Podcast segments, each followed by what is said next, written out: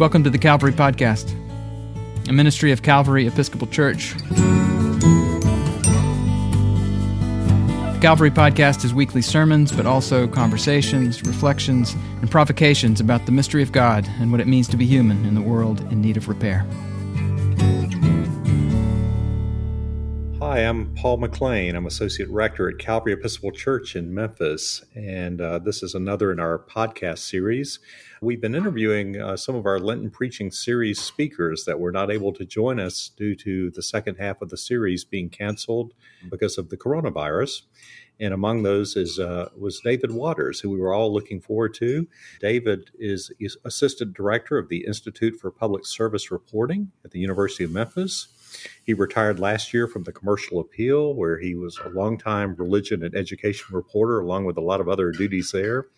And uh, he's been a columnist recently for the Daily Memphian and uh, was actually the religion editor for the Washington Post in years past. So he's had quite an interesting life. David has always been a great friend to Calvary and to really all the faith, church, and faith communities in Memphis. He's also a big fan of our fish pudding at Waffle Shop. And David, I'll start out. I'm sorry you missed out on that this season.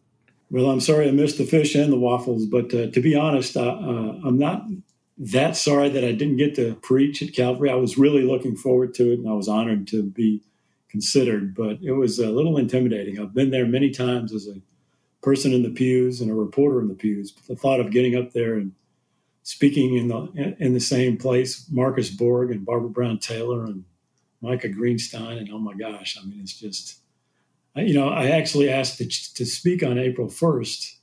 That was my date that I was supposed to speak. And I asked for that date, number one, because that was my grandfather's birthday, and it's always meant a lot to me. But number two is because I, I really wanted to get up there and say, this is not an April Fool's joke. oh, I know you would have been great, and and uh, you're right. It is a, a, bit of an intimidating pulpit to step into, and and uh, uh, but at the same time, the, the, people of Calvary, as you know, are, are uh, have been very forgiving to us preachers and have been very uh, uh, generous. And, and, what's amazing uh, for preachers is, uh, and probably for newspaper writers too, is people pick up a little something in the article or the sermon that you thought was a throwaway line or transition mm-hmm. line, and that was the line that made the whole difference in their week. yeah, yeah, or right. or gave them maybe, uh, in your case, maybe insight into the story in a way that you didn't expect. Absolutely. Yeah, that happens all the time in writing too. The lines you least expect to have an impact seem to have the most impact for some reason. Yeah, yeah. Well, I wanted to begin by by asking the question. I, have done one one other of these, and my, my, first question, I feel like maybe the the question right now uh, uh, is first of all, how are you and those you love faring during this time? We've been into this. It seems like forever, but it's uh, two months now. In terms of a lot of self quarantining or uh, safe at home, whatever term you want to use. How has that been for you and your your family, your loved ones, and and how are y'all all faring health wise and otherwise? Well, so far we're all good. All of my family, uh, extended family, close family is all healthy and safe, and uh, we're being careful. Uh, my mother lives with us. She's 81 and she's doing really well. And Good. We don't want to take any chances with her. She's had a few health issues in the past and the kids have been great. Everybody's been great. It's it's been difficult. My wife is an educator, so mm.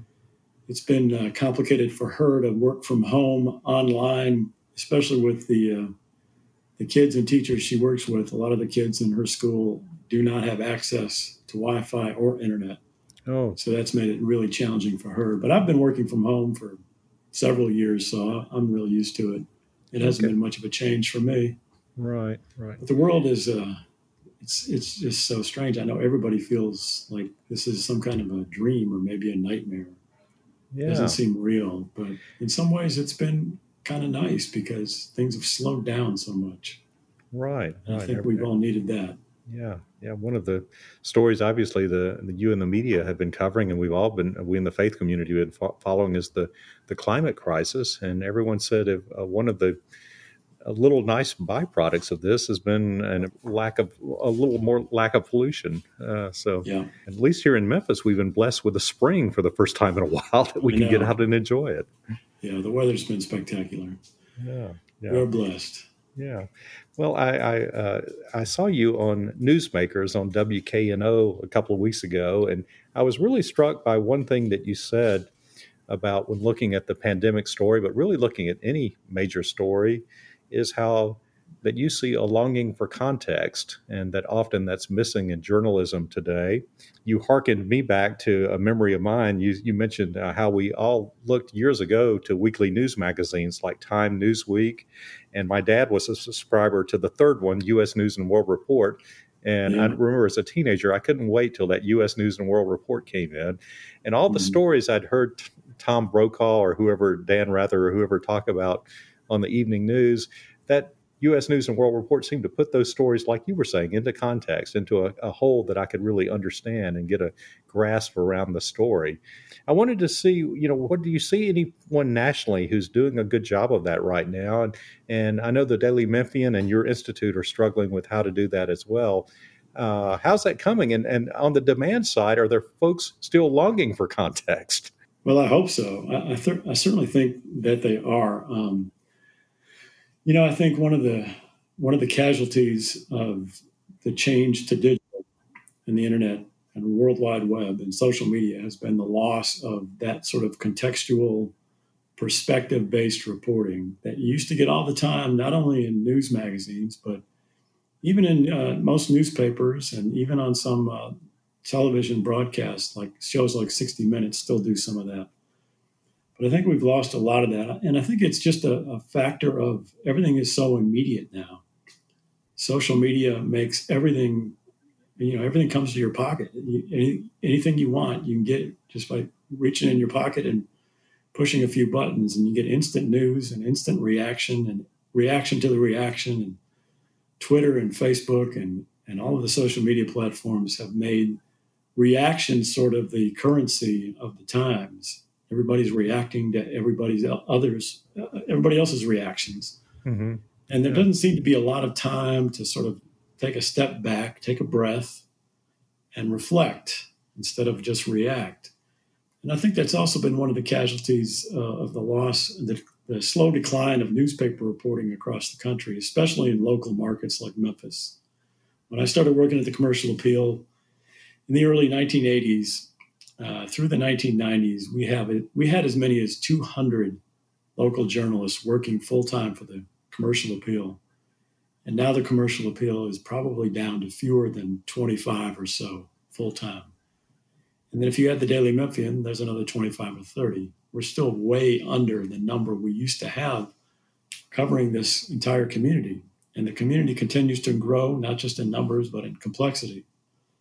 So you've got many fewer people not only filling daily newspapers still at the commercial appeal, but also filling the internet and social media, not just daily, but hourly.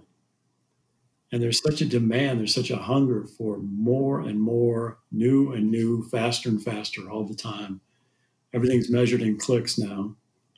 And so the sooner you can get information up on your website or on your social media page, the faster people will click and the more they'll click.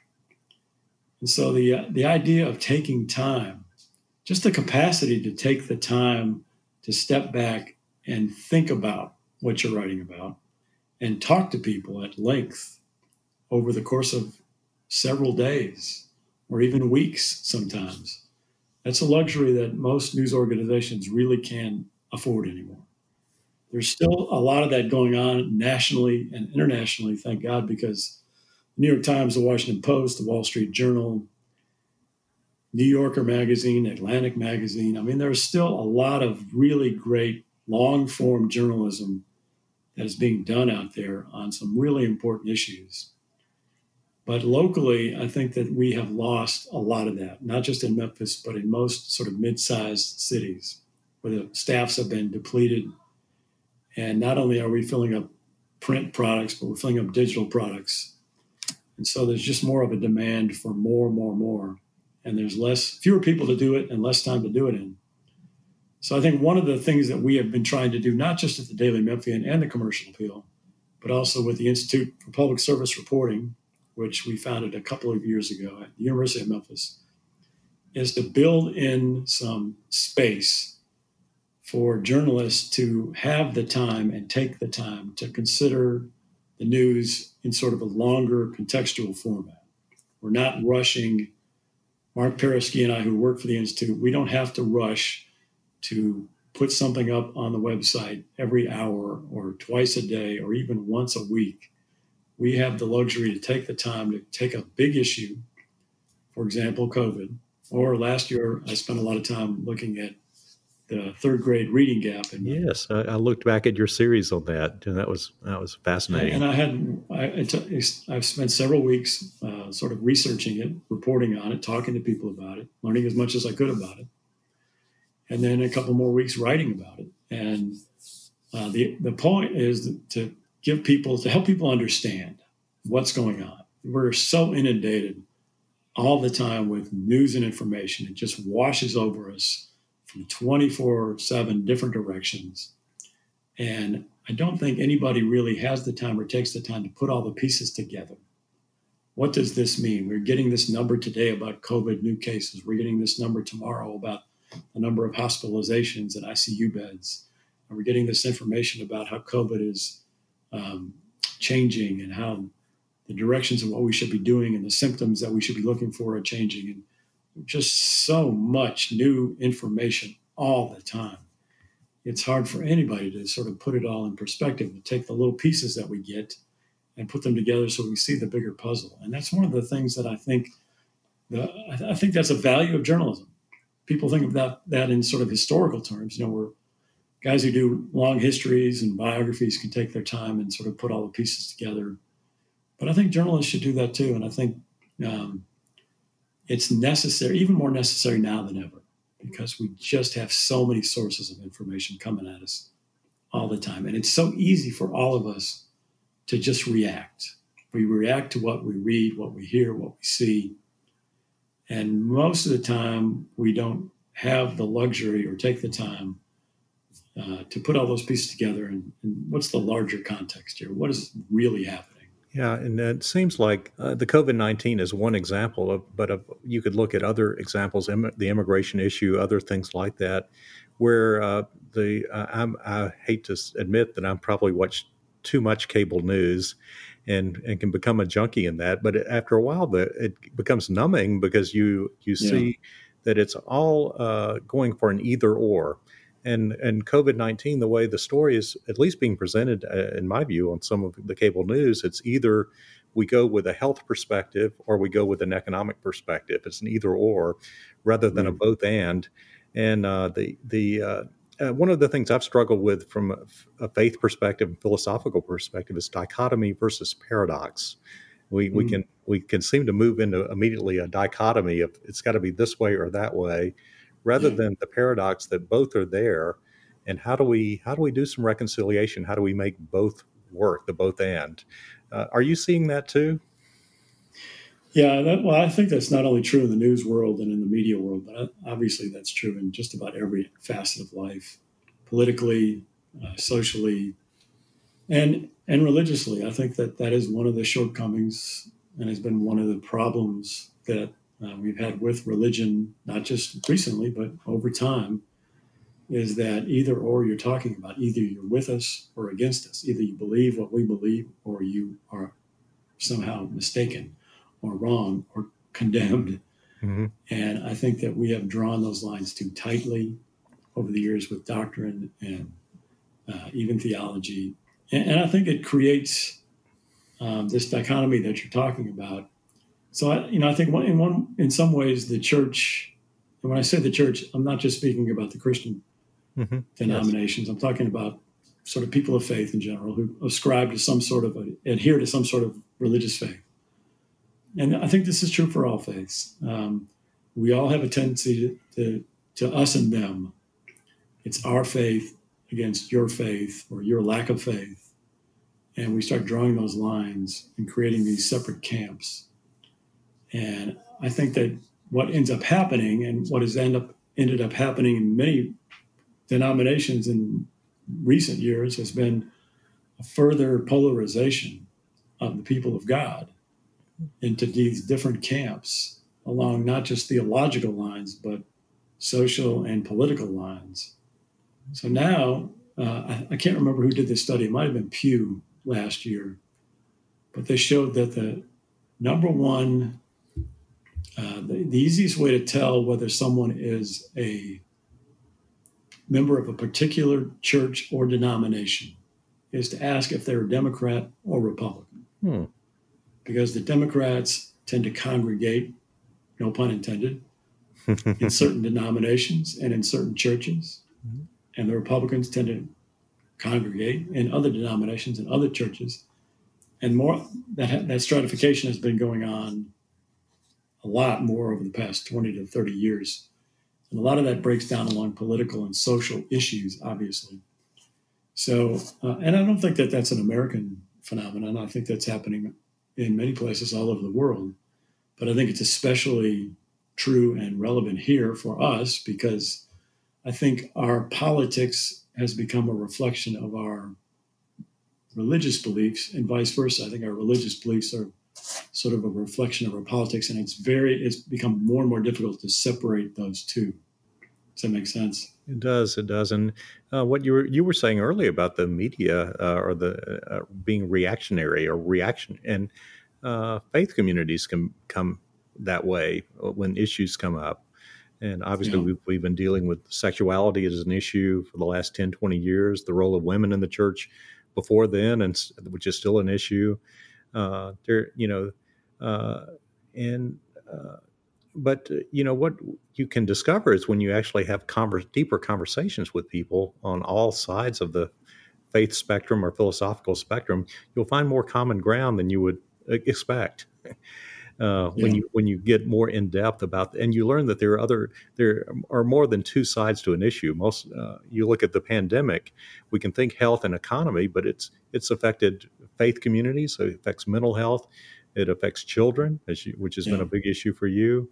Uh, and, and affects the music and entertainment, sports, all those right. kind of things that Memphis Everything. are part of Memphis soul. The uh, uh, it's uh, it's just uh, there's a lot more to the story, and and there's underlying issues too. Obviously, while it's improved our climate uh, crisis, it, it has had a, a, a, hampering effect on our debt crisis.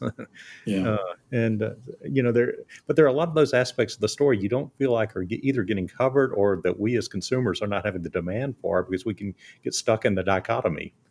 yeah, well, you know, you you talked about uh, where can we have those conversations? Um, I, I, think maybe we used to have them in our neighborhoods, in our communities, mm-hmm. um, or, or, at the family supper table.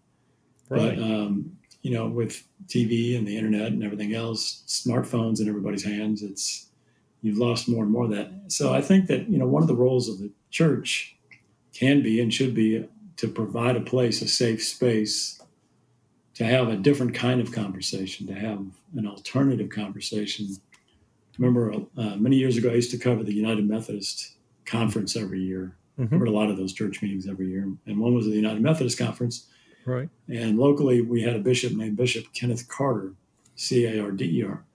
He was here about eight years, and every year, at the beginning of every conference, he would sort of have uh, a moment where he would talk to everybody and say, listen, we're all here. We all have differences of opinions on many things, and we're going to be talking about those things, and that's fine.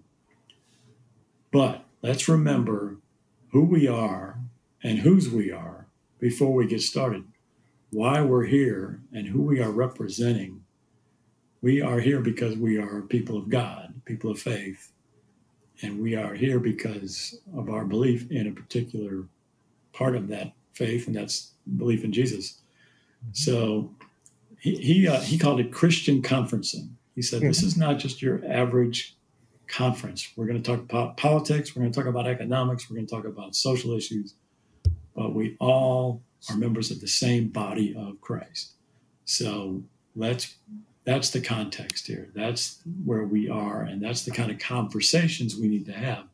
We need to have conversations loving conversations where we respect everybody's opinion and we listen to everybody's opinion and we try to reach some sort of agreement or consensus based in that love. And those places are few and far between. And, and, I think that social media and the internet has just made it even more difficult. You cannot have those conversations on Twitter or Facebook or Instagram or even Zoom. Yeah. You just can't do it. It's just not the same.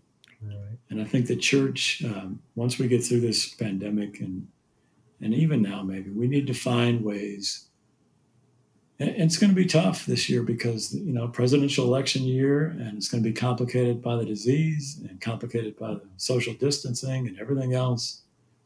And so i think it may be more important than ever for the church to try to find a way to get people to just sit down and talk about this stuff. Let's mm-hmm. find ways. We all agree on certain things. We all agree that we love this country. We all agree that we want the best for our children and our children's children. We want the best for our loved ones and our neighbors.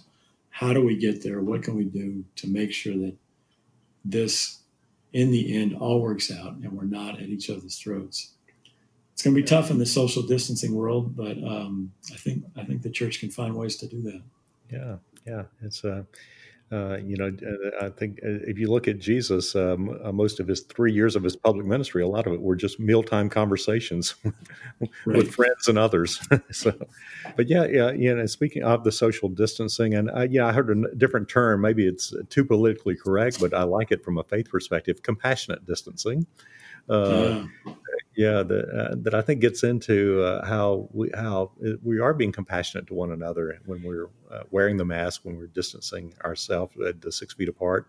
Uh, but it's been a challenge, uh, and I, I, what I see is the church in our case, uh, Calvary. We we it's funny we we've had meetings about adult formation other things we, we've talked about you know it'd be nice one day if we had an online bible study. It'd be nice one day if we were able to live stream our service. And, and then all of a sudden we had a one week learning curve on, on doing it all. And uh, uh, so uh, in a lot of ways these are gifts that will stay with us that we'll we'll use uh, probably from here on out to, in some degree or another uh, but you, you, uh, you, you, you, and your fellow reporters in the Daily Memphian have covered how a lot of the smaller churches are not blessed. We have a gentleman, uh, one of our younger young adult members named Noah Glenn, who's a podcaster and videographer, who's helping us with this conversation today and has helped us with our live stream. We're so blessed to have that kind of talent in our conversation. But a lot of smaller, older congregations don't have that. And you shared, uh, I think you may have done a story, or there was a recent story about a webinar that some of the larger churches did to help the smaller churches with technology. Mm-hmm. Tell, tell me about that. What's going on there? Yeah, well, one of the products of this uh, pandemic locally has been the formation of the um, a bunch of leaders of faith who've gotten together to create sort of a task force, a support group for small churches. They're big church folks who have a lot of resources and a lot of high tech resources and they are trying to work with each other to help smaller congregations and, and bodies of faith get through this and figure out ways to um, continue to worship and had Bible study and other gatherings virtually, at least in the short term.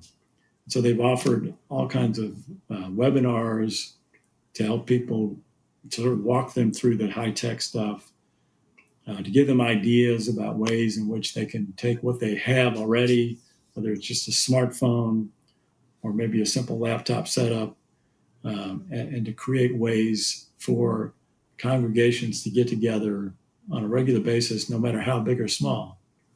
And one of the things that they found amazingly, I don't know if it's true at Calvary, but many churches are finding that when they do their web worship services, they end up having a lot more people in attendance online than they do in person. We we I think some that. of that. Yeah, I think some of that's because there, there are shut-ins, people who can't get out, who wish they could but they can't. So they this gives them a way to connect. But I think there are also a lot of people who just, for whatever reason, they don't want to get up that early. They don't want to get dressed. They don't want to. They're a little intimidated by a formal setting, maybe. Who knows? But they just don't want to go to an actual building and sit in a worship service. So, but they want they, they're hungry for some kind of spiritual nourishment, so they're tuning in from their house. Mm-hmm. And, and I think that that has given churches and other bodies of faith a real opportunity to connect with people who they might not otherwise have connected with. Um, yeah. But I also think uh, the flip side of that to me is that yes, I think this should continue in some form, even when all of the social distancing restrictions are gone. And we pray that it happen sometime in my, my lifetime, if not all of ours. Um, but I do think that this also has been uh, instructive in some ways because I think it has shown us that the value of being together as a body in person. Um, and, I think that worshiping together in person, communion, for example, I mean, it's just really difficult, if not impossible, to share communion virtually. Um, but just being together and doing that, that simple act, um, praying together in, in the same room, hearing the same message, singing together in the same room, having Bible study in the same room. You know, I've done Bible study on, virtually on Zoom, and it's it's fine, but it's just not the same. Right. It just doesn't have the same. It doesn't connect. You know, you just don't connect with people the same way that you do when you're sitting across from them or next to them. So I, I think this has given all of us an opportunity to, to sort of value again what we've had, what we had, and remember how important it really is to gather together but also to remember that there are people out there who, for whatever reason, can't or won't do that. And there are other ways to, to connect with those folks. Yeah, I, I think what we may see is, uh, and we're already beginning to talk about, we may see a hybrid in the future where uh, obviously the, the analogy that many of you folks in the journalistic community have used rather than a light switch, a dimmer switch in terms of us coming back on and uh, how we may have you know multiple smaller services and uh, along with a live stream component. And the the live stream or some type of uh, video component may w- likely will continue because you, are right we just built a whole new congregation out there. Yeah right. But uh, yeah it, it is going to be interesting to see what what's going to happen uh, happen with that uh, you know what? One of the things that I, I, felt I felt during this time is that all us faith communities have grappled, or at least the first week or, or month, we were right at, at, on the cusp of Holy Week. You know when all this happened, and we were we were grasping at how would we do live stream Holy Week services. Many of us innovated, you know, that hey, the the best way to do that is really involve the people at home and some of the different things like we having an agape meal on Thursday night or doing things like that and uh, you know making the the home worship a part of the uh, integrated with the the live stream worship. So it, it, was fascinating to deal with some of those issues, but we were so consumed by that that I wonder if we as faith communities have missed the big, bigger picture in Memphis and all, maybe all around the country, but especially here in Memphis, of unemployment, unemployed musicians, entertainers, uh, tourism industry, the restaurant industry, all those things We've responded to some degree with food banks. We've continued our community breakfast. Uh, you had a wonderful article about the homeless ministry, about how some of the hotels or motels are even being used in that. Uh, so there have been some efforts here, but I think there's it's so big and so pervasive. You know, I, I wonder if the church we we we kind of got a little behind because we were so caught up in how do we worship first, right? And then right. we moved to that. What are you seeing in terms of the response to the social things related to the pandemic. Uh, where do you see the faith community working? Where do you see some good examples or some areas that we might still need to reach? Well, I think it's been a, a slow response, honestly, and, and, I don't think there's necessarily anything um, insidious or negative about that. I just think that's the nature of human beings. I think we were all in shock for a month. Mm-hmm. Yeah, what's happening around us? We didn't know what was happening or why it was happening. All this was so new. I think we were all sort of in a form of shock. But I think now that that shock is wearing off, and now that we've begun to reopen, we are seeing how much destruction and damage there has been out there in the economy, especially to low income folks and no income folks. And uh, I think that that's that might be the most important thing that the church does in the coming weeks and months and years, even, is to try to mobilize and figure out how to help those people, and especially kids Mm-hmm. I don't think we have any idea yet, and we, we may not know for months or years what kind of uh, trauma this has given all of the or many of the kids out there, especially those kids whose entire support system or largely their support system was the public schools and the teachers in those buildings and the meals they got in those buildings and the regularity and the stability and the safety that they had in their built into their lives almost every day by going to school that's been taken away. And we already know the impact of poverty and trauma on children and and how um, how much all of that has hurt children over the years. We, we now have biological and neurological studies that show the impact of that trauma. We don't know well yet what kind of trauma this is going to have created or what kind of trauma it's going to add to their lives. So i think that that is an especially important thing for not just the church but for all of us to start paying attention to and trying to figure out because you know this is not over and it, it's very possible that we will not have school again next school year uh, or at least we won't have the regular school year like we've had before. We may have some combination of virtual learning and in-person learning and trying to maintain social distancing by maybe staggering the days and that kids go to school. I mean there's all kinds of possibilities.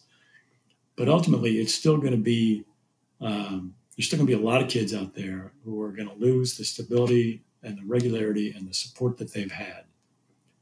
And we uh, maybe maybe one of the things the church has to do or should do is to try to figure out how to support how best to support the schools and the school systems to help them help the kids and the families maintain some some sort of structure. I don't know what that looks like, um, but I do think that there are ways to do that. There are lots of organizations like the Urban Child Institute and Church Health and other other faith-based groups out there that will be looking to do those things. So maybe there's a way for this church network to to get involved with that. You know, um, I'll just give you one example of how this is impacting kids. Uh, I've got a friend who teaches up in Frayser, and she's elementary school teacher first grade. And she had, there were three first grades in her building. She had one of them. So she had about 20 kids in her class. And she had the lowest of the first graders. They separated them into ability high, medium, and low. She had the low group all year. And then when COVID hit and school closed, they tried to do online virtual learning like everybody else. Mm-hmm. And they found that most of the kids in the high group were finding ways to get online and continue their schooling. Some of the kids in the middle group were able to do that, and many were not. But in the lower group, the lower third of those kids, none of them were able to access hmm. the online learning for whatever reason. And there could be all kinds of reasons. One might be just technology, one might be, you know, stuff going on in the home. Um, who knows? Nobody knows in, in many cases that she couldn't even get in contact with those kids. So I think if you if you think about that at large, if you think about maybe a third of our kids in the Shelby County school system have no support system or very little support system, what can we do to help the third those third of kids out there and their families? And it's going to take the schools can't do it by themselves. They just don't have the resources or the time. Right. So right. I think there have to be other groups that get involved in this, and that may be the most important thing this entire community uh, does going forward. Is how do we make sure that those kids don't just get thrown away and become even more traumatized than they already are. Well, let me take a quick break, and we want to continue talking about this in just a moment. I'm Paul McLean, Associate Rector of Calvary Episcopal Church in Memphis, and uh, Welcome again to our podcast. We're talking to David Waters, Assistant Director of the Institute for Public Service Reporting, the University of Memphis, columnist for the Daily Memphian, and journalist extraordinaire. David, yeah, we were just talking about, uh, and your three part series that you did last year, you brought us into it, I guess, as readers, talking about uh, about reading, third grade reading levels, about how that that should be an alarming statistic to us in a crisis and seeing that in Memphis.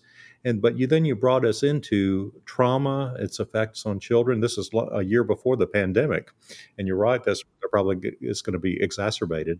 But you there were just a uh, again uh, talking about context. There's so many layers to you can of that childhood right. reading statistic, and you were uncovering an onion And one thing that fascinated me about that was you talked about how top down responses have been tried for a number of years from presidential administrations, Department of Education, even the Gates Foundation, other things, some initiatives that came kind of top down. And those have not really been sustainable, but the ones that have been more bottom up, even when they're funded by some of those other things, mm-hmm. seem to work or, or, seem to be working in Memphis. The jury's still out, you're, you're saying. But tell us about that. Tell us about how you got involved in that story, uh, how that uh, came about, and then how, what are these layers of the onion that you peeled back on?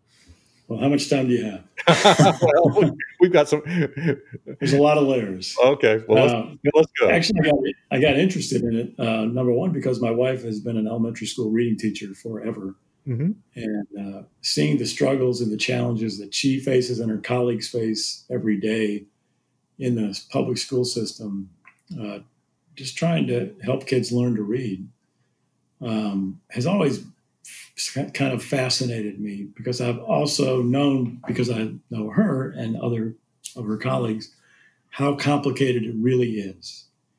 And so I wanted to help people understand how complicated it is because I think a lot of folks, um, we've all been to school, we've all been to first grade, second grade, third grade, we all have kids in school.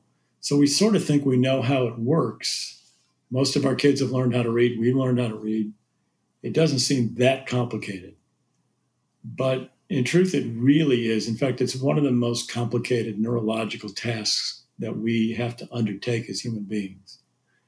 And one of the one of the things I did uh, when I wrote that article was start out talking about how, uh, for the most part, every child learns to talk, whatever language you are born into, whatever culture you're born into, you start babbling, you know, within a few months of your birth, and within a year or two, you're using words, and then you're using sentences, and you're understanding what people are saying to you, and you're talking back to them.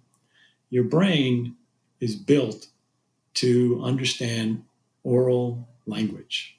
That's just the way it's constructed over eons of evolution.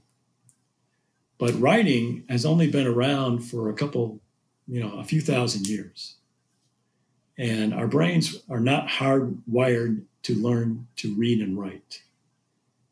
That's something that has to be taught. So if you think about it, a child born in France or a child born in the US or a child born in the Congo has a, sort of a blank slate about reading and writing and speaking. But within a few months, they learn to speak that language, within a few years for sure. But in order for them to learn how to write that language and read that language, that takes instruction. And that instruction has to be done in a certain way, but it also has to be done uh, it's called differentiated instruction. So, in other words, every child doesn't learn to read exactly the same way at exactly the same pace. And so, one of the complicated tasks for any teacher in any school is if you have 20 kids in first grade, you have 20 different ways of learning to read, and you have 20 different little brains that are trying to figure it out, and you have 20 different um, life experiences and brain chemistries and uh, experiences with trauma and poverty and previous language experience. So my kids went to school, and when they were in kindergarten, they already knew how to read because they'd grown up in homes where there was a lot of language, there was a lot of reading, being read to, a lot of books. Um, they heard more words than a lot of kids just by being around us because of our language skills. But then there are a lot of kids who don't grow up in those settings. They have very little interaction, verbal interaction. They have no interaction with the written word. Um, they might be put in front of a TV or sit in front of a TV, but you can't learn to read or write by listening to a TV. So their brains neurologically are not as um, they're not as well constructed to learn how to read immediately. And then trauma and poverty have all kinds of negative effects on brain development, as we have learned over the past few years. When a child is chronically under stress, for whatever reason, maybe there's uh, violence in the home or violence in the neighborhood, or other issues going on in that child's life, uh, poor nutrition, um, the neurological development is impaired. And that affects the child's ability to pay attention, to remember, to focus, which is all very important in learning to read and write. And then when you get to school, some kids go to school age two, age three, and they're getting language skills, and some kids don't get there till kindergarten or maybe even first grade. And so they're delayed that way. And there's just so many complicated factors. And so when you have these top down, very well intentioned efforts at the national level, the state level, even the local level, to try to, so, you know, air quote, reform education because we have these huge reading gaps. A third of our third graders in Tennessee are not reading on grade level, and that's true generally across the country, which is a, a stunning number for a country as rich as we are.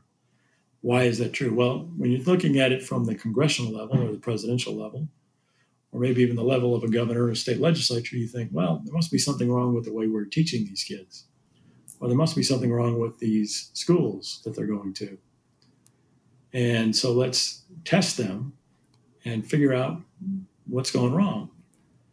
Well, then you get these numbers that show that school A has a certain level of educational attainment, and so school B has a much higher level of educational attainment.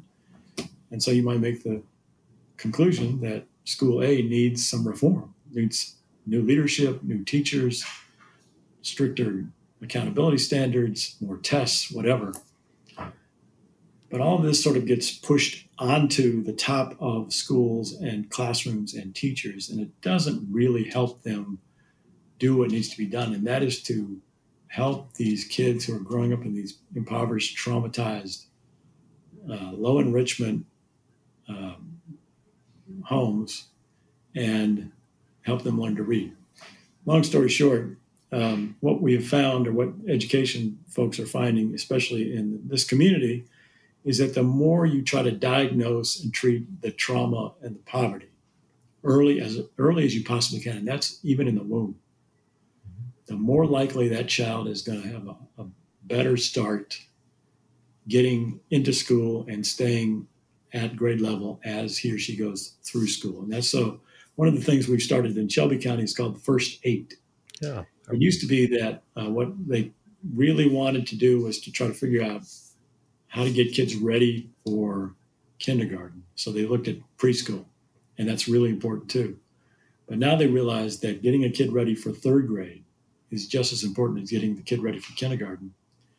And that's not just about what happens when they start kindergarten. It happens. It's about what they happens when they when they are born, basically. Yeah. So yeah. they're doing all kinds of um, efforts to to get neonatal uh, uh, nurses working with pregnant moms.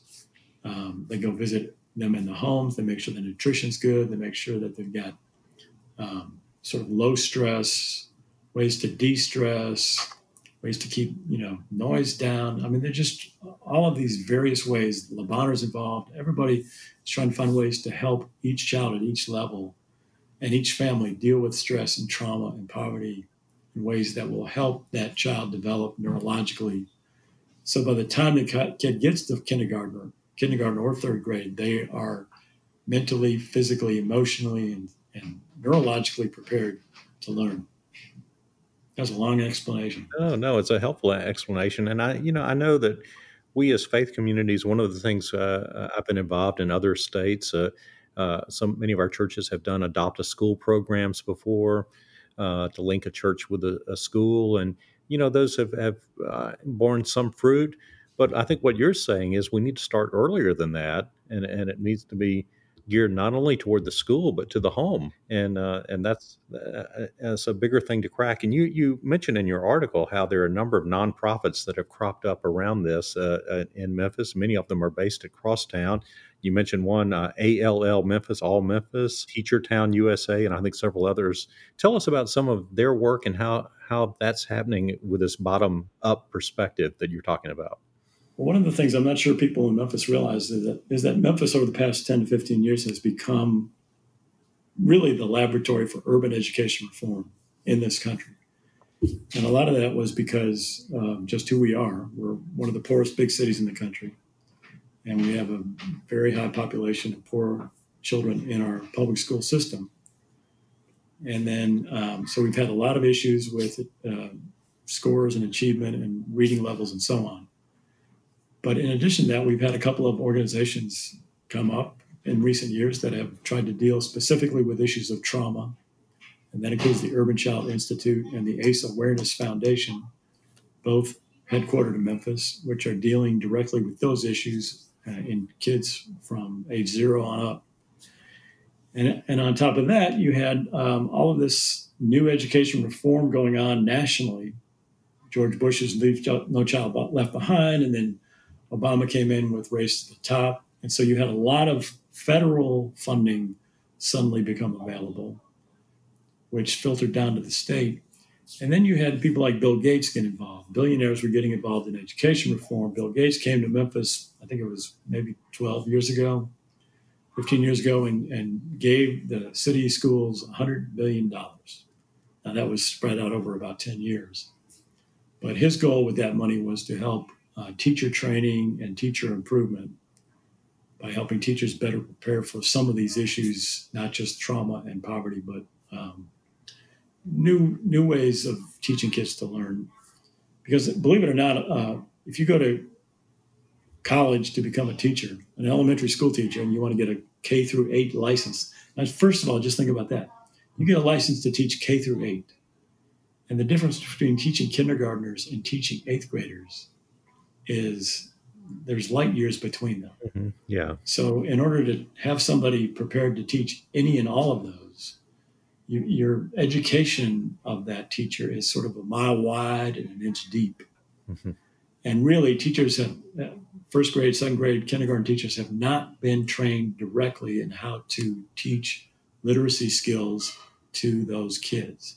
And so, one of the things that they've tried to do in recent years with all of this reform money that's come in is to help prepare those K through two teachers more specifically, more directly in learning how to read and literacy skills. And that's been a very good thing.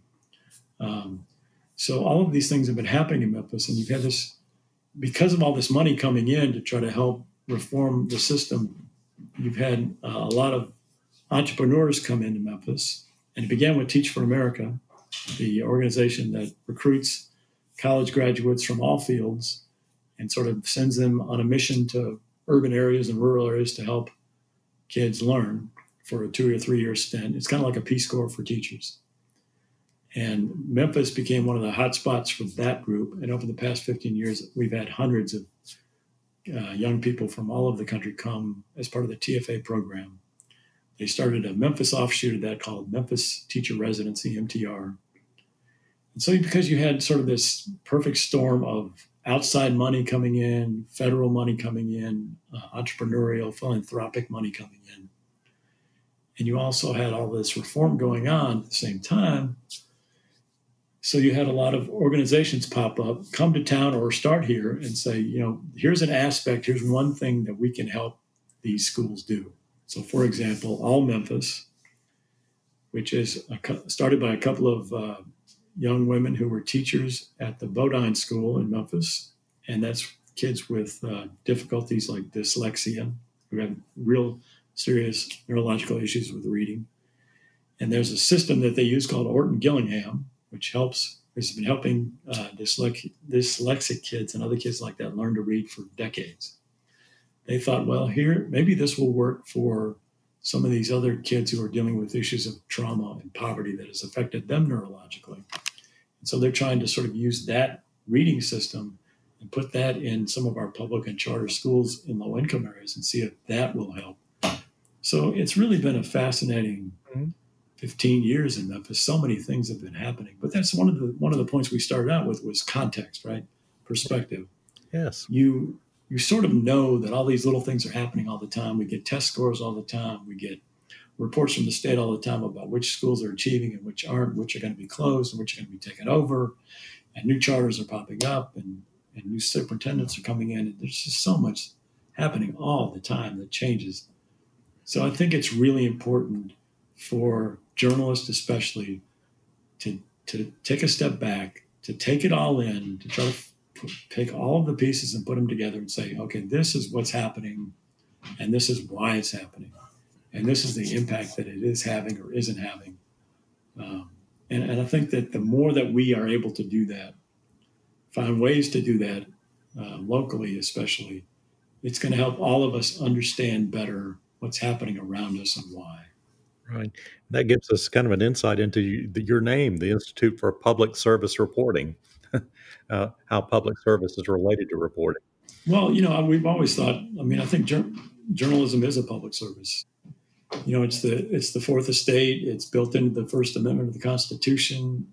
Thomas Jefferson said, if you know, if it came down to whether he'd rather have a government without newspapers or a newspaper without governments, he'd, he'd rather much rather have a newspaper without a government. Just to make the point that you know, a free press, how important it is to help keep people informed. But I think that it's equally important not just to inform people, but to help them understand the information, put it in context and perspective. And so a couple years ago, uh, Marc Perrusquia and some other longtime journalists in Memphis, Louis Graham, Otis Sanford got together and decided there was a gap now in Memphis journalism that used to be filled by reporters like Marc Perrusquia, who could take weeks and months to look at a, one issue or one story and put all those pieces together for us and that's sort of been lost. We call it sometimes we call it investigative reporting. Mm-hmm. Sometimes right. we call it explanatory journalism. Sometimes we call it narrative journalism. But really, it's the same sort of thing. You just you're you're assigning a reporter, a journalist, to become an expert in whatever topic he or she is looking into. So it was my job last year to become an expert in literacy and reading and it's Marc's job to become an expert. He's working out nursing homes, and so we we are allowed to take the time, weeks and months, to build our understanding and to talk to as many people as we possibly can, and read as much as we can, and learn as much as we can, so we can sort of translate that for readers. And and I think that that's really important. We're trying to grow the institute, but you know there are other ways of doing that. MLK 50 is a website that was started by Wendy Thomas, former Commercial Appeal columnist. Yeah and she takes a lot of time to look at uh, in depth at social justice issues. Um, and, and, there are other little things that are popping up like that. Um, they're trying to take the place of what we've lost because of the for-profit model of the newspaper has, has been failing. Mm-hmm. And, and I think that's just very encouraging. I think that we are finding ways, smaller ways, to support and sustain local journalism and to provide the public service that we have for a long time. We're coming up toward the end of our hour. I wanted to actually end with maybe a question you would often ask at the beginning, uh, maybe to tell us just a little bit about your own spiritual journey and how you became a religion reporter. I, I understand you, you're a religion education reporter, and now knowing your wife's background, I can see some of the education coming. Yeah. But, uh, yeah. what about your faith journey and, and becoming a religion reporter? How did that come about? Well, she was she's responsible for that too. Oh, okay. I think I came a, I became a journalist because I was so intrigued by politics, and I'm a child of Watergate and Woodward yeah. and Bernstein, and I was always um, enamored with them and Washington Post and all that they did. And and so I guess I was I got into journalism to cover politics and government, and then along the way I did a little bit of this, a little bit of that, uh, I'd get after every couple of years, I'd get bored with whatever I was writing about, and I'd ask for a new beat, and it and it kept me fresh, and it was interesting. And then uh, in the late '80s, I decided I needed another new beat, so I looked around, and I had not covered religion. It looked very interesting. I'm in Memphis, the buckle the Bible Belt. What could be better to cover than uh, than church and faith? So I asked for the beat, and they gave it to me, and uh, it was unlike any other beat I'd ever had because, you know, if you cover education or politics or government, um, you, there's a place you go, there's a focal point. You go to the school board or you go to city hall or you go to the state capitol and there are people there and you talk to them and you learn what they're doing. And it's all fairly focused. Your efforts are fairly focused for you by meetings and events and, and bodies.